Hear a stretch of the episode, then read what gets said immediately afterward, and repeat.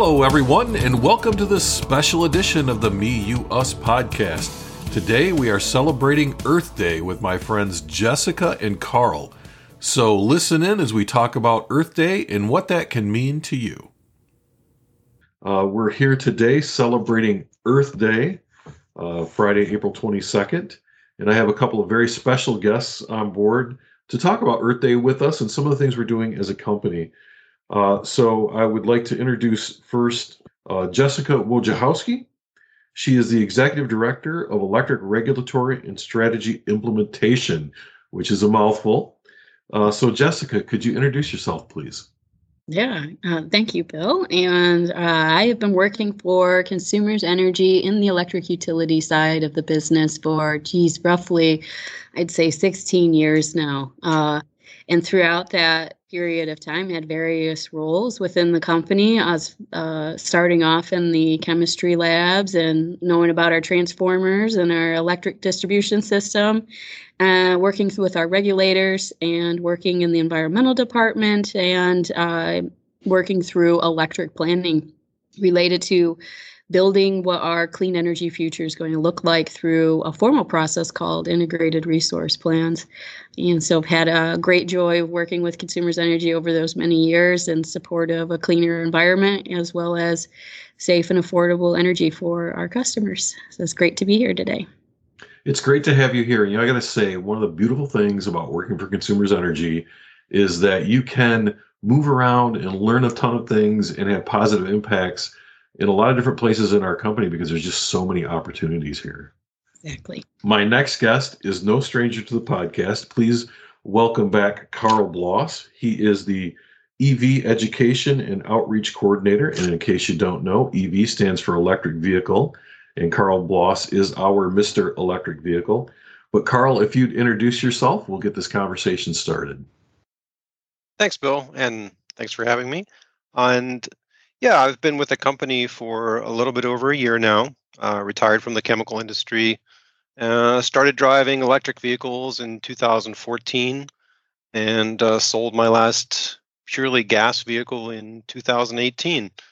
And over the last year, I've been attending events associated with EVs, Drive Electric Earth Day, you know, these kind of things, which is coming up again here uh, a couple of events, a couple of them have already happened by now. So, yeah, just uh, trying to get the word out about EVs and all of the benefits. And of course, one of the huge benefits is the environmental impact. And I think that's what we're going to focus on today. Absolutely. But I see in your background there is a Kia. I'm guessing that's an all electric vehicle. Uh, does that mean that you no longer have that Leaf that you had for so many years? Yeah, that's correct. We um, we decided to trade up, and um, so yeah, the the new vehicle now has 239 some miles of range, and it fits our lifestyle a little bit better. The Leaf uh, continues to be a great car, and uh, I was able to sell it on the secondhand market, and so I believe it already has a, a buyer. So it's great. There's one more EV out there. Well, that's awesome. I know that you uh, use that car with a lot of love, so hopefully the next uh, owner will do the same. Uh, we just got done putting about oh 1600 miles on this one on a road trip, so had to learn how the how the system works, and I'm I'm happy to report that uh, we had no glitches and had a had a great trip and saved a lot of money. Well, that's good to hear. And it's funny because the audience can't see this, but the picture behind you is you at a gas pump trying to figure out what to do with this gas pump because it's not gonna it's not gonna help you out at all. So a new car comes into the uh, Bloss family. Uh, but what's new out there in EVs since the last time we talked? Yeah, it's a great question. Uh, one of the things that's happening is we're seeing so many more models, and one of the reasons that uh, we upgraded is that this particular vehicle was finally came to Michigan as a uh, Michigan as a non-zero emission mandate vehicle state so, you know, those would be states like California, Colorado, where manufacturers are required to bring zero emission vehicles in. And Michigan is not that way, at least not yet. And so we were not always the first to receive those kind of vehicles. And when all these manufacturers now, whether it's our own homegrown Michigan uh, manufacturers uh, whether it's the imports. Um, everybody's now offering a lot more choices on vehicles, and so this one for for our case was very affordable. Um, you know, I I didn't necessarily need the the latest and greatest model that you know has 500 miles of range and all these fancy uh, bells and whistles, but one that was be affordable for us and that maybe in a couple of years we can pass on to our son. And uh, and I think that's one of the big things that's happening. And the other thing that's happening is the charging infrastructure has just grown by leaps and bounds. Before I sold the Leaf, I actually took a little trip up the lakeshore, um, and it should be here coming out here in our next EV newsletter about how I took that Leaf all the way up from you know Muskegon up to Frankfort. Um, took a day trip with it, and it's all possible now. So that's one of the huge changes, and that will continue to be that way. We're we're looking at putting in 200 more chargers here over the next couple of years uh, as part of our Power My Drive program. I was recently at the Veterans and Energy Conference out in DC, and they had a CEO panel, and the CEO from the Tennessee Valley Authority was talking about electrification and specifically electric vehicles. And while they're seeing an increase in her area, she said, you know, until they come out with a really reliable pickup truck, it's going to be tough to get my customers to go uh, electric. And then I get home and I see Ford is coming out not only with a, an electric pickup truck, but you may be able to power your home if the power goes out. Can you talk a little bit about that technology? Yeah, sure. Um, so we call that uh, vehicle to grid, vehicle to building, vehicle to everything. And in fact, some people abbreviate with V to X, meaning vehicle to anything. Um, essentially, what that technology is, um, it's a bidirectional charger. So normally, when you have an EV, you, you have just like with your cell phone, you have a little little cube and a cable, and the, the power flows one direction into your phone's battery. Well, think of this now. If you could do this bidirectionally and say, "Hey, I've got this big battery sitting here, and I don't need to use all of it for driving all the time." Now, maybe when the power is out, which obviously we're working on to make sure that that doesn't happen, um, but when the power is out or I'm on a camping trip and I want to use that energy in there, I have a way to get that energy back out.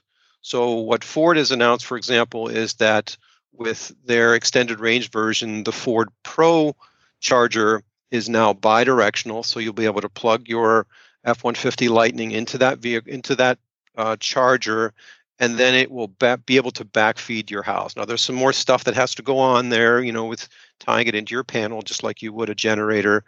But it allows you to take that energy and use it for to power your home.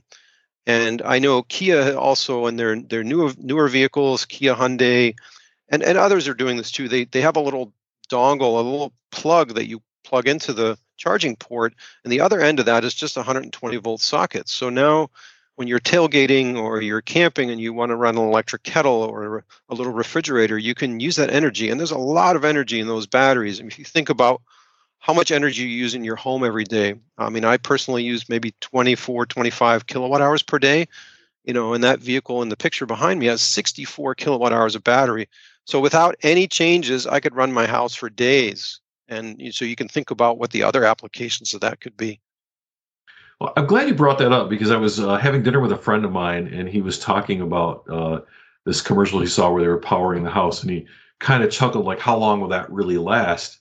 But if you think about some of the generators that we use, we don't necessarily power our whole home, right? We maybe power our uh, refrigerator and maybe our furnace so that we can have heat if it's winter, but we're not powering the whole home. So you could actually, with the power, if you had a full charge in your car, I'm hearing that you could probably power your house for a couple of days. Is that what you just said? So if you think about it, you know, you're not going to run your electric dryer maybe, which is a really high draw item. Um, so you know, you're going to conserve a little bit and say, well, I'm just going to, you know, I, I don't want my freezer to fail because those Michigan blueberries I have in there, I don't want them thawing out. Um, I want to be able to run the electronics in my furnace. Um, I want to be able to run my water heater, even if it's gas powered. It's it's uh, still has electronics to do the ignition and the fan and all that sort of thing. So yeah, you can make that last for a very long time. And the other kind of neat thing is, let's say you're in an area that's affected by a power outage, but maybe you know the the, the town next to you or a couple miles down is not affected by it. You could take your car over there, charge it up, and bring it back. So you know you could as, as long as the area is not widely affected, you know you could do that perpetually if you think about it. It's just a storage storage for that energy. So I got to tell you, you had me at Michigan blueberries. I have, I have I have a freezer full of those. We go to the farmers market every summer, and I stock up on blueberries. So uh, absolutely, my wife comes home with 50 pounds when the season is is in in place. So you're reading my mind. Well, I want to switch over to Jessica now because we have these all these cool things happening with uh, electrification and with uh, EVs in particular, and with that market coming up, and there was bound to be a tipping point where we'll be selling or buying more EVs than we will be uh, internal combustion engine vehicles. I think maybe that's going to put some strain on our, our grid. So uh, we're going to talk about the clean energy plan, but also about how do we beef up our grid and how do we do it in a way that uh, keeps us uh, operating in a, in a in a clean manner. So Jessica, you're on. We were going to talk about IRP, but you said let's call it the clean energy plan because it just makes more sense. That's right. It much easier and uh, integrated resource plans is a electric utility planning process, and uh, but we're very proud as a company to reference it as our clean energy plan. It is the plan that we see as our guiding light for how we're going to exit coal and how we're going to get cleaner and give uh, all of our experts and our stakeholders and our customers a view of what our plans are for the long term. The clean energy plan, the things to take away that we've uh, currently in the process, and we are waiting for regulatory approval here in Michigan.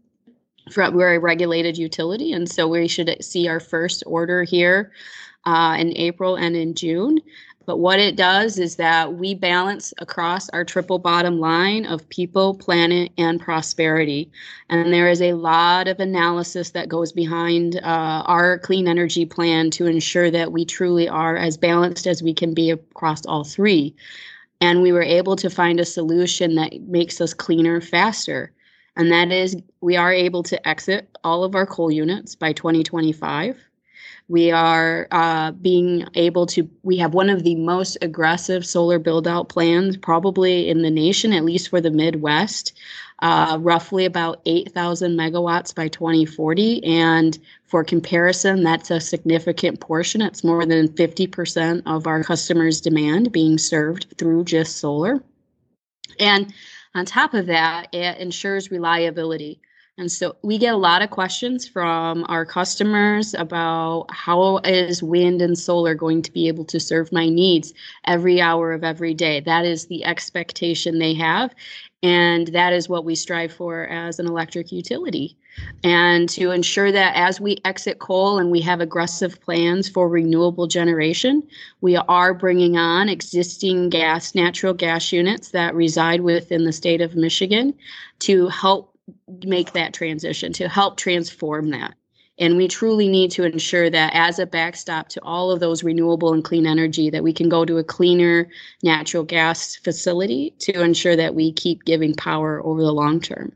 And the great part about those natural gas units is they are very flexible and as far as how they operate within Michigan and within what we call our energy markets that are beyond just Michigan. There are about 15 states within the energy market we participate in as a utility.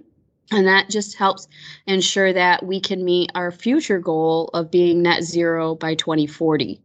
So we can do uh, examples of how we get there could be carbon capture sequestration. It could be utilizing utilizing those gas units less.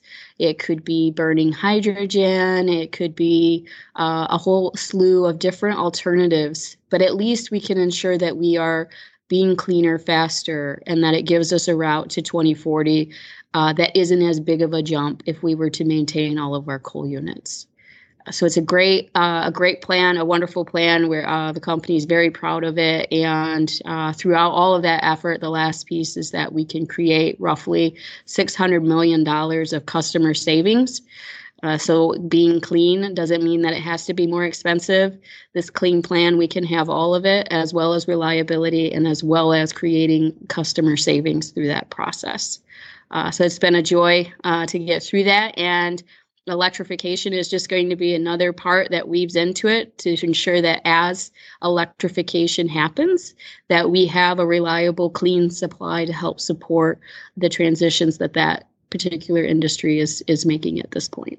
Thank you for all of that. Um, you know we have talked on here uh, several times about net zero and all of those things and I, so i'm hoping the audience has a good understanding of that.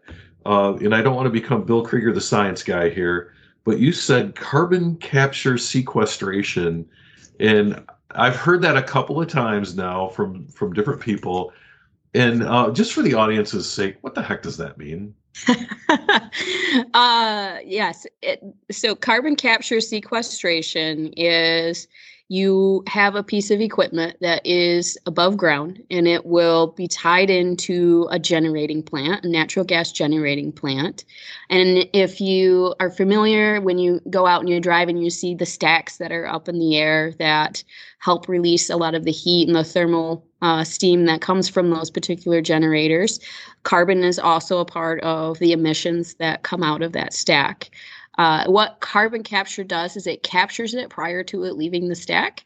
It will take all of that carbon, and then the underground sequestration part of that component is that it will compress it and it will inject it very far beneath the ground uh, through some of what we call the bedrock and the layers um, of earth that we have here in Michigan and uh, the way that we can do that is that it's is proven to be safe. Uh, you can get to a point where you inject it so that it doesn't contaminate groundwater uh, and other sources of safe drinking water that we have. And that is uh, kind of a, a, different approach, but uh, a, what carbon capture sequestration is. Well, thank you. And you did answer my next question, what was going to be how does this impact groundwater? So you uh, you were you were all over that before I could even ask the question. So so thank you for that. Um, you know, as we talk about decommissioning our coal plants and moving to alternative forms of energy, and I'll toss this question up. Either one can answer. Whoever hits their buzzer first. Uh, but I know, like from my experience on the electric side of the business, for a long time we had these peaker plants, so that when you had peak times of usage, you could bring these plants online and kind of balance things out. I'm just curious. You know, we are asking people, or we're not asking. This typically a person will charge their vehicle at night when they're sleeping, which is really off peak. If we see enough electric vehicles come online, will that really enable us to to level out those peaks and valleys that we see in usage? Uh, because um, you know during the day we have high usage for work and office and all those things that we do, and at night would we see uh, a little bit higher usage um, for vehicles. Do we foresee like that wave sign that you see today, or um, can we talk a little bit about that? I'm I'm not sounding like I really know what I'm talking about. That's why I have experts on here. So we talk. Can we talk about how electrification may level out our uh, usage and help remove some of those peaks and valleys? So one of the things that we are doing already is we're incentivizing incentivizing EV drivers to charge what we currently consider off peak, which tends to be overnight, right? And that's largely because um, the demand curve, and I'm sure Jessica knows this stuff way better than I do, but the demand curve peaks during the day, particularly in the summertime when you have air conditioning. So just from from the standpoint of um, you know we want for grid stability, we want EV drivers to use the energy when it's when it's readily available, and by the way, it's also cheap. And so we have smart technology now. We have EV chargers that, or the vehicles themselves, you plug them in, you program them so that they only start charging the vehicle at 11 p.m. and then they, you know, finish sometime in the night. And as we get more vehicles, you can do what's called managed charging. Let's say you have multiple EVs, which you know I have multiple EVs. I program them so I one one charges and then the other one charges as needed. And so as we start bringing different forms of energy online, for example, like the you know more solar during the day, then you do get this thing called the duck curve, and you can look that up. And basically, it it refers to the fact that you are now also generating more during the day. And what we can do then is with managed charging, we can say, well, let's not just do it at a fixed time, but we can do it whenever energy is readily available. So, Jessica, that is your cue.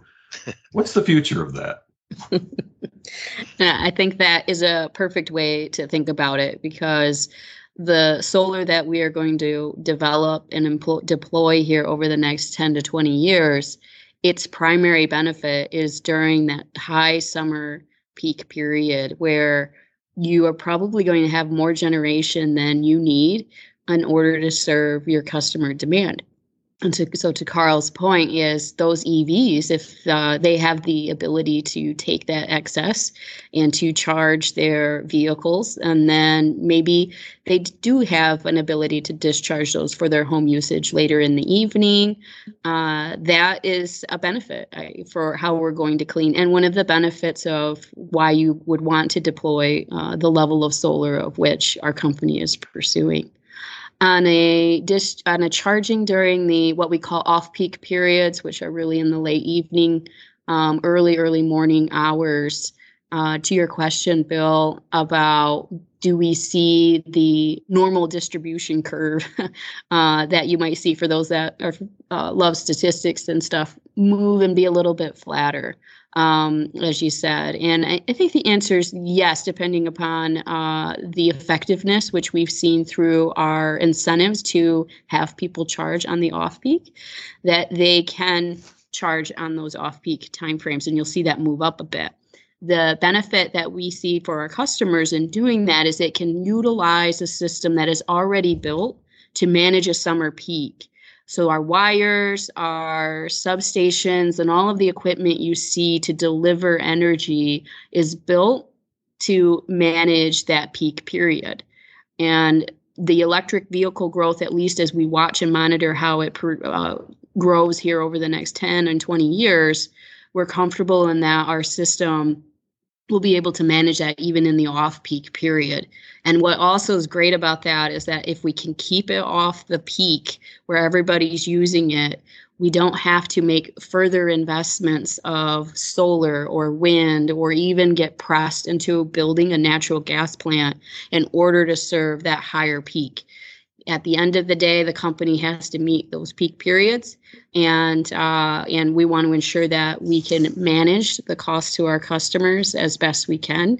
And I think it's been great to see that those electric vehicle incentives are putting them in the hours that are really uh, to a great benefit for them. I think that'll make sense to our our customers. Uh, it also almost sounds to me like we can uh, we can do this without really having to have a huge uh, investment in in larger or more infrastructure that we can handle it in a smarter way, right? Uh, to uh, to to take on that additional load.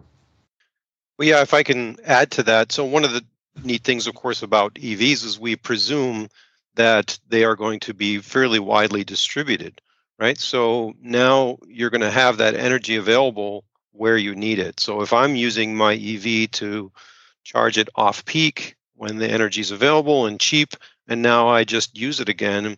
I'm not sending it through a bunch of distribution wiring, and you know I'm not sending it across the state. I'm using it right right where I have it. So I think that should that should help quite a bit because you know the presumption is that um, EVs are are going to be distributed you know among the people initially that are interested in them, but and as that grows, they're still going to be spread out like in any change curve, right? You have your early adopters, and then uh, eventually it takes off, and and it becomes the the way that we do things. Exactly. All right. Well, great.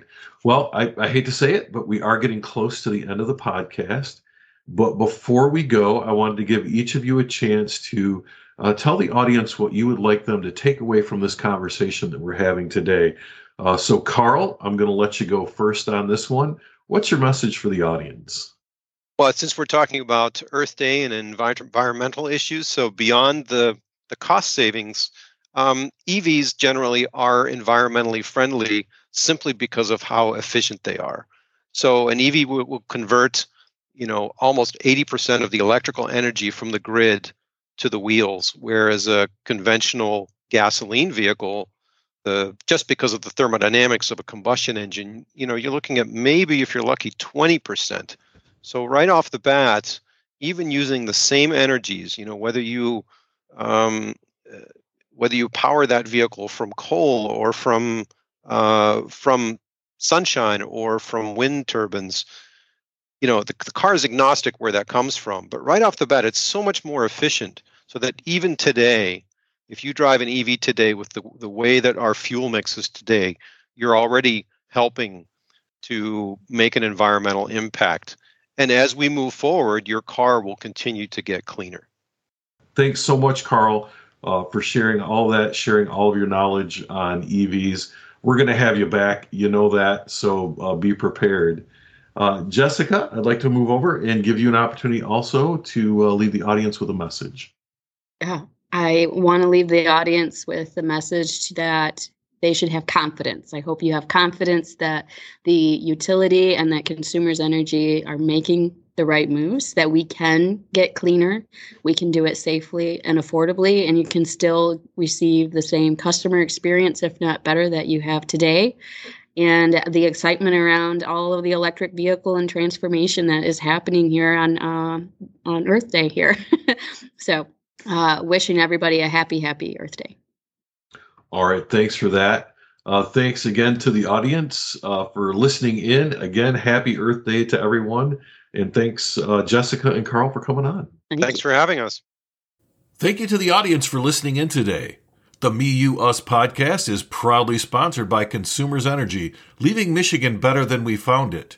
Remember, you can find the Me, You, Us podcast on all major podcasting platforms. So be sure to go out, find us, and subscribe. If you or someone you know is in crisis, please contact the Suicide Prevention Lifeline at 1 800 273 8255. That's 1 800 273 8255. If you are a veteran or know a veteran who is in crisis, you can call 1 800 273 8255 and press 1 for the Veterans Crisis Line. And remember to tune in every Wednesday as we talk about the things that impact your personal well being.